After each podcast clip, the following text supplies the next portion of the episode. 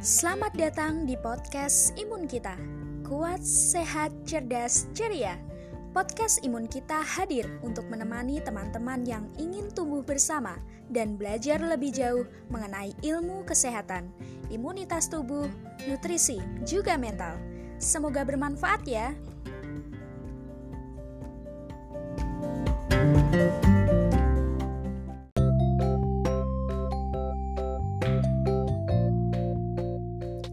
Topik pertama kali ini, podcast imun kita akan membahas mengenai blood screening before wedding.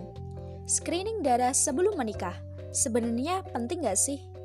Oke guys, saat ini salah satu aktivitasku adalah menjadi bagian dari komunitas pemutus rantai talasemia di Indonesia. Kalian bisa cek IG-nya Thalassemia Movement. Mungkin sebagian dari kalian belum tahu, thalassemia itu apa sih? Terus hubungannya sama screening darah apa dong?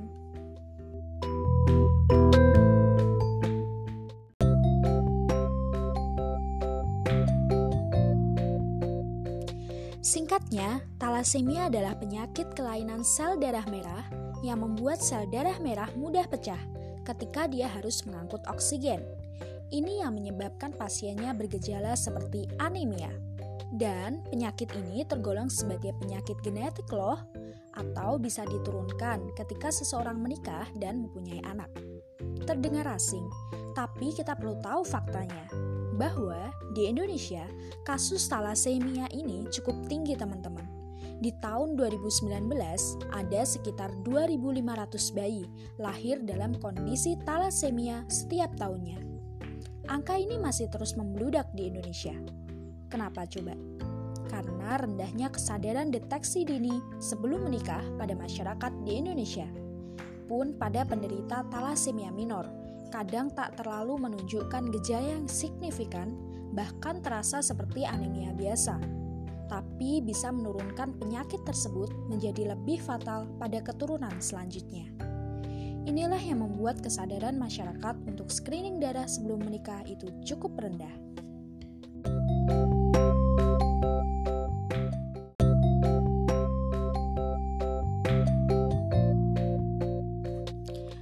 Diketahui juga ya teman-teman, ketika seseorang sudah menderita talasemia, itu tidak hanya menimbulkan angka kesakitan dan kematian yang tinggi, tetapi juga pembiayaan yang besar, karena pasien talasemia membutuhkan transfusi darah seumur hidupnya dan pengobatan tunjangan tertentu.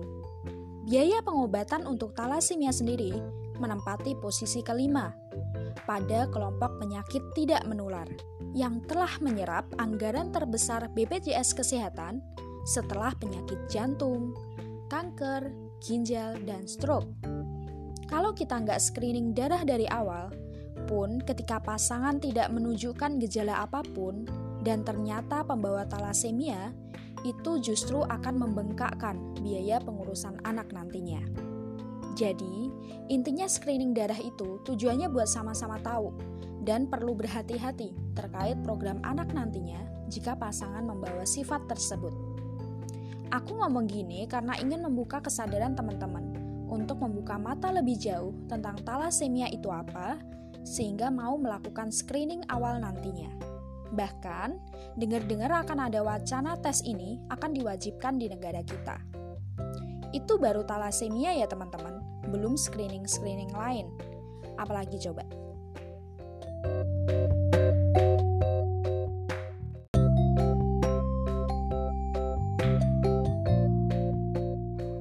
Oke, aku bakal bahas singkat screening-screening penting lainnya yang perlu dilakuin sebelum menikah selain talasemia. Ada tes penting lagi yang perlu dilakuin yaitu tes torch. Dan biasanya orang yang tes torch itu sekalian sama vaksinnya ketika dinyatakan sehat. Sebenarnya kalian bisa browsing sendiri, apa sih torch itu gitu. Jadi dia sejenis infeksi yang sering menimbulkan berbagai masalah kesuburan, baik pada wanita maupun pria, sehingga menyebabkan sulit terjadinya kehamilan ataupun yang lebih fatal dapat menyebabkan terjadinya keguguran berulang ataupun keguguran dini ketika ibu hamil tersebut menderita torch. Resiko torch itu gak cuma sampai situ, tapi juga bisa menyebabkan berbagai macam kecacatan pada anak ketika lahir. Pemeriksaan TORCH itu sendiri merupakan pemeriksaan yang dilakukan untuk mendeteksi adanya toxoplasmosis, other infection, rubella, cytomegalovirus, dan herpes simplex virus. Jadi disingkatnya dengan sebutan TORCH.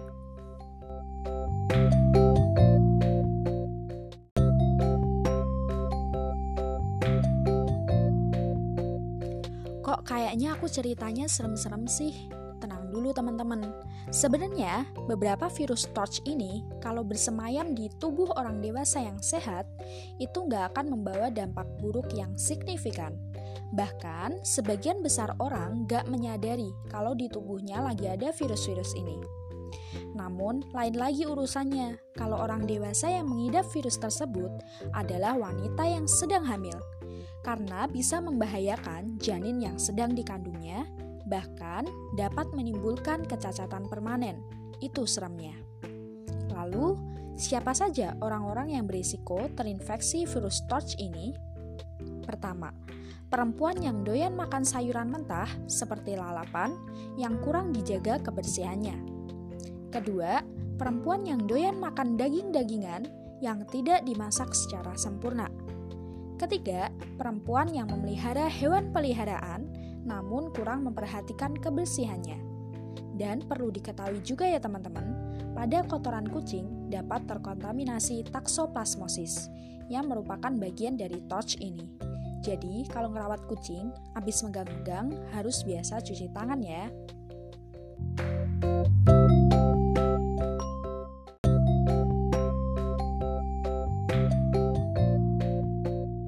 Sekarang kita bahas ya, berapa sih biaya yang perlu disiapkan untuk melakukan screening TORCH maupun talasemia. Untuk tes talasemia, biaya yang diperlukan sekitar 400 ribuan. Sedangkan untuk tes TORCH itu bisa 2-3 juta. Mahal banget ya, tapi tenang dulu, jangan buru-buru panik lantaran melihat biaya pemeriksaan yang harganya jutaan semua. Aku juga awalnya panik gitu sih. Duit segitu cuma buat tes dua jenis itu. Tapi dengar-dengar kalau kita tes di RSUD Pasar Rebo, biaya untuk tes start cuma menghabiskan 800 ribuan. Jadi lebih murah. Selain itu, untuk tes torch ini nggak harus dilakuin sebelum menikah. Jadi bisa dilakuin sebelum memulai program kehamilan. Mungkin bagi kalian kayak terkesan buang-buang duit gitu ya, tapi kalian juga perlu tahu gitu, kalau sesuatu kayak gini tuh membuat kita lebih berjaga-jaga daripada menyesal di kemudian hari. Yang amit-amit ternyata kita terinfeksi torch ataupun pembawa sifat talasemia. Karena biaya serta beban moral yang harus ditanggung nantinya akan jauh lebih besar dari itu. Jadi perlu banget merencanakan pernikahan yang sehat dan berkualitas.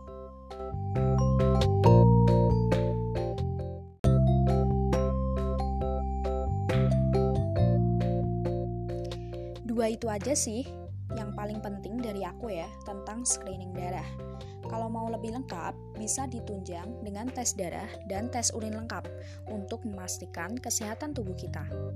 Mungkin podcast aku selanjutnya bakal bahas vaksin-vaksin yang penting dilakukan sebelum menikah. Gak usah khawatir dulu sama harganya, karena semua tetap disesuaikan dengan budget yang ada, juga prioritas keadaan kita saat ini.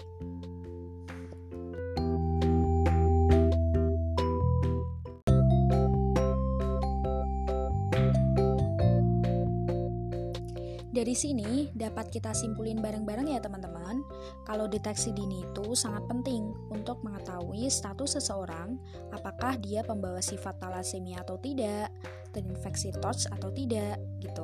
Karena pembawa sifat talasemia maupun terinfeksi TORCH itu bisa saja sama sekali tidak bergejala atau dapat beraktivitas layaknya orang pada umumnya. Dan idealnya deteksi dini tersebut dilakukan sebelum menikah atau memiliki keturunan. Jadi tergantung bagaimana kalian memprioritaskan dan mengelola hal tersebut. Oke, makasih ya sudah mendengarkan podcast dari Imun Kita. Sampai jumpa di podcast selanjutnya.